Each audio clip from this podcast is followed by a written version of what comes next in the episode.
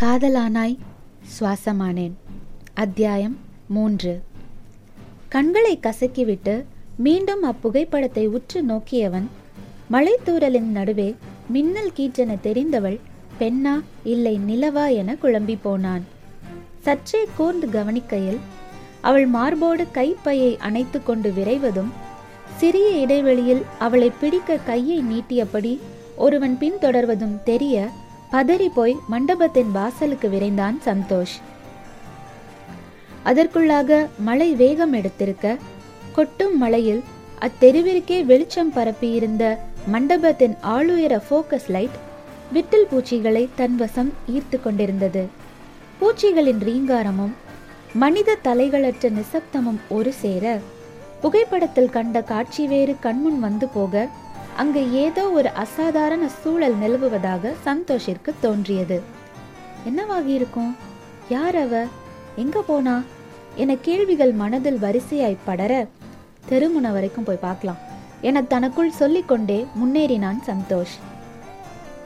தெருவின் கடைசி வரை சென்று பார்த்தவன் ஒருவரையும் காணாமல் திரும்ப நினைக்கும்போது கொஞ்சம் தள்ளி சுவற்றின் ஓரமாக நிறுத்தப்பட்டிருந்த பழுதான பழைய கார் ஒன்றின் பின்புறம் இருந்து மெல்லிய விசும்பல் கேட்க மெதுவாக அருகில் போய் எட்டி பார்த்தான்.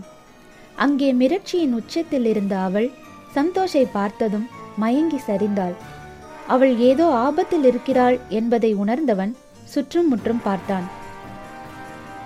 சாலையின் மஞ்சள் மெர்க்குரி விளக்குகள் தொலைவில் இரண்டு மூன்று பேர் யாரையோ தேடித் திரிவதாக நிழல்களின் பிரதி எடுத்து கொடுக்க ஒரு கணமும் தாமதிக்காமல் அவளை தன் தோல் மேல் தூக்கி கொண்டு மண்டபத்தை நோக்கி ஓடினான்.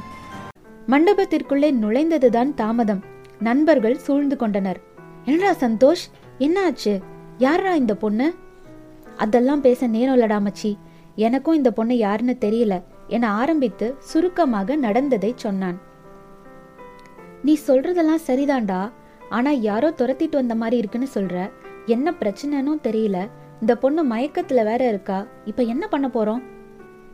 முதல்ல இவங்களை இங்க பத்திரமா ரெஸ்ட் எடுக்க வைப்போம். மயக்கம் தெளியட்டும். அப்புறமா மத்ததை பேசிக்கலாம். சற்று நேரத்தில் அவர்களது வகுப்பு தோழி ஒருத்தியின் உதவியோடு அந்த பெண்ணை ஒரு அறையில் ஓய்வு எடுக்க செய்துவிட்டு அவங்க கண்ணு முழிச்சது எனக்கு சொல்லு என்றவாறு வெளியேறினான் சந்தோஷ். முழுவதுமாய் மழை வெறித்து விட்டிருந்தாலும் அதன் அடையாளங்களை சுமந்தபடி மர இலைகளில் வழிந்தோடிய மலைத்துளிகள் தாள லயம் போட்டுக் கொண்டிருந்தது. சுருக்கிய புருவங்களில் யோசனைகள் நிலைத்திருக்க கண்களில் ஒருவித கூர்மையோடு அதை பார்த்து கொண்டிருந்தான் சந்தோஷ். அதே சமயம் அவன் எப்பொழுது திரும்பி பார்ப்பான் என்பதற்காக தயங்கியபடியே வராண்டாவிற்கு வந்து சற்று தள்ளி நின்று கொண்டாள் அவள். எவ்வளவு நேரம் அப்படியே நின்றிருந்தானோ? திடீரென நினைவுகள் கலைந்தவனாய் பின்னாக திரும்பியவன் அவளை பார்த்ததும் ஹாய் எப்போ முழிச்சீங்க? என்னை கூப்பிட்டுருக்கலாமே? இல்லை நீங்கள் ரொம்ப சீரியஸாக ஏதோ யோசிச்சுட்டு இருந்தீங்க அதான் டிஸ்டர்ப் பண்ண வேணாமேன்னு வெயிட் பண்ணிட்டு இருந்தேன் நத்திங் லைக் தட் சொல்லுங்க ஆர் யூ ஓகேனா ம் இப்போ பெட்டர் என்னாச்சு? யார் அவங்கெல்லாம்? ஏதாவது ப்ராப்ளமா நான் கால் டாக்ஸியில் ஏர்போர்ட் போயிட்டு இருந்தேன் டிரைவர் கொஞ்சம் தப்பாக பேசின மாதிரி தெரிஞ்சது. அப்போ தான் கவனிச்சேன் யாருக்கோ ஃபோனில் ரூட் அப்டேட் பண்ணிட்டு இருந்தாரு. மனசுக்கு சரியாக படல. ஸோ வீட்டுக்கு இன்ஃபார்ம் பண்ணிவிட்டு ஃபோன் பார்க்கும்போது தான் ஃப்ளைட் டிலேன்னு மெசேஜ் வந்திருந்தது. சரி ஏர்போர்ட் போகிற வரைக்கும் எப்படியாவது மேனேஜ் பண்ணிட்டா ப்ராப்ளம் இல்லைன்னு தோணுச்சு. அதுக்குள்ளே ஒரு இடத்துல இன்னும் ரெண்டு பேர் காரில் ஏற ட்ரை பண்ணாங்களா? இதுக்கு மேலே இந்த ட்ராவல் கண்டினியூ பண்ணால் சரியாக வராதுன்னு இறங்க பார்த்தேன் என்னை துரத்த ஆரம்பிச்சிட்டாங்க. ஓ அப்போது நீங்கள் ஏர்போர்ட் போகணுமா இப்போது ஃப்ளைட் எத்தனை மணிக்கு? காலையில் சிக்ஸ் தேர்ட்டிக்கு ஃப்ளைட் ஒரு ஃபைவ் தேர்ட்டிக்கு அங்கே இருக்கிற மாதிரி இருந்தால் சரியாக இருக்கும்.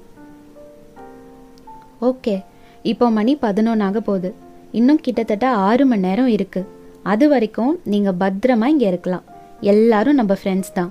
உங்களுக்கு எது வேணும்னாலும் எத்தனை மணியாக இருந்தாலும் தயங்காமல் கேளுங்க. உங்களுக்கு எப்படி நன்றி சொல்கிறதுனே தெரியல. ரொம்ப தேங்க்ஸ் ஐயோ இப்போவே தேங்க்ஸ் சொல்லிட்டா எப்படி? சேர்த்து வைங்க. பின்னாடி மொத்தமாக சொல்லிக்கலாம். என குறும்பாய் சொன்னவன் மேலும் தொடர்ந்தான். உங்களை எங்கேயோ பார்த்த மாதிரி இருக்கே. போச்சுடா. இவனும் இப்படிதானா? என்று அவளது எண்ணத்தை படித்தவனைப் போல நீங்கள் என்ன நினைக்கிறீங்கன்னு புரியுது. ஆனால் கண்டிப்பாக நான் ஃப்ளர்ட் பண்ணுறதுக்காகலாம் கேட்கல நிஜமாகவே உங்களை எங்கேயோ பார்த்த மாதிரி இருந்தது. அதான் கேட்டேன். பைதவே நான் ஹீரோயிசம் எல்லாம் பண்ணல. உங்க இடத்துல ஒரு பாட்டி இருந்திருந்தாலும் இதே ஹெல்ப்பை தான் பண்ணியிருப்பேன். என்று சொல்லி அவன் புன்னகைத்த நொடியில் அவளும் சற்று தடுமாறித்தான் போனாள். என்ன ஒரு ஆளை மயக்கும் புன்னகை இவனுக்கு? ஆனாலும் இந்த முகம் யாரையோ நினைவுபடுத்துவதை மறுப்பதற்கில்லை. என தனக்குள் பேசிக் கொண்டிருந்தவளின் முகம் தந்த பாவனைகளை ரசித்துக் கொண்டிருந்தான் சந்தோஷ். ஹலோ பதில் சொல்லாமா வேணாமான்னு முடிவு பண்ணிட்டீங்களா? இல்ல அது வந்து என தடுமாறியவளை இடைமறித்தவன். ரிலாக்ஸ் ரிலாக்ஸ் உள்ள வந்து ரெஸ்ட் எடுங்க. உங்களை ஆன் டைம்ல ஏர்போர்ட்ல டிராப் பண்ண வேண்டியது என் பொறுப்பு என்றான். அவளது பதிலுக்கு காத்திருக்காமல் நண்பர்களை நோக்கிச் சென்றவன் பின் திருமண வேலைகளில் மூழ்கி போனான். சந்தோஷின் தோழி ஒருத்திக்கு அருகில் சென்று தானும் அமர்ந்தவள் மிக இயல்பான அவனது பேச்சுக்களையும் ஆர்ப்பாட்டமில்லாத அவனது புன்னகைகளையும் தன்னை மறந்து மனதில் சேகரிக்கத் தொடங்கினாள். பின்னர் களைப்பின் மிகுதியால் அப்படியே உறங்கிவிட்டாள். நாற்காலியிலேயே எப்படி உறங்கி போனோம்? என்பதை அறியாதவள் அதிகாலையில் அவன் வந்து எழுப்பும்போதுதான் எங்கு இருக்கிறோம்? என மெதுவாக உணர்ந்தாள். சாரி டைம் பார்க்கல என்றவளிடம் இந்த தேங்க்ஸு சாரி எல்லாம் நிறைய ஸ்டாக் வச்சிருப்பீங்க போலவே. அதெல்லாம் இருக்கட்டும் ஏர்போர்ட்டுக்கு டைம் ஆச்சு. போலாமா? என்றான் சந்தோஷ்.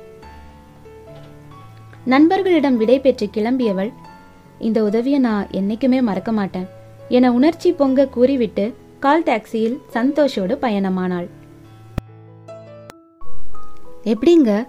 இப்படி முன்ன பின்ன தெரியாதவங்களுக்கு இவ்வளோ மெனக்கிட்டு உதவி பண்றீங்க? என அவள் கேட்க முன்ன பின்ன தெரியாதவங்க கிட்ட எதையும் எதிர்பார்க்காம பண்றதுக்கு பேர் தானே உதவி? என்றான் சந்தோஷ்.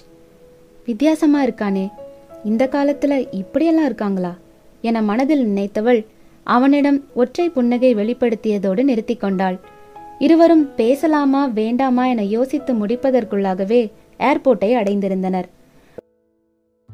அவளை பத்திரமாக அனுப்பி வைக்க அனைத்தையும் செய்து முடித்தாயிற்று என்ற திருப்தியோடு கையசைத்துக் கொண்டிருந்தவன் அவளது பெயரை கேட்க கூட மறந்து விட்டோமே என நினைத்தவனாய் ஹலோ உங்க பெயர் கூட சொல்லாம போறீங்க என சத்தமாக கேட்டதில் திரும்பியவள் செக்கின் ஏரியா நோக்கி முன்னேறி நடந்து கொண்டே மெல்லிய புன்னகையோடு திரும்பி வானத்தை பார்த்து கை காட்டினாள்.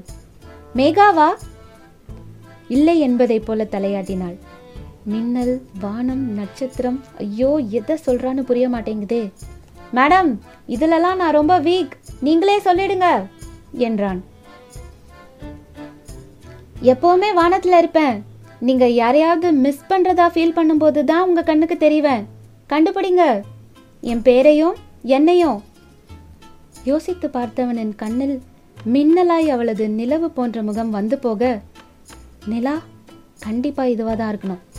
நிலா தானே? என சொல்ல தேடியவனின் விழிகளில் அவள் தெரியவில்லை. உள்ளே சென்று விட்டிருந்தாள். வாழ்வில் முதல் முறையாக கையில் கிடைத்த எதையோ தொலைத்துவிட்ட சிறு குழந்தையைப் போல தவித்து போனான் சந்தோஷ்.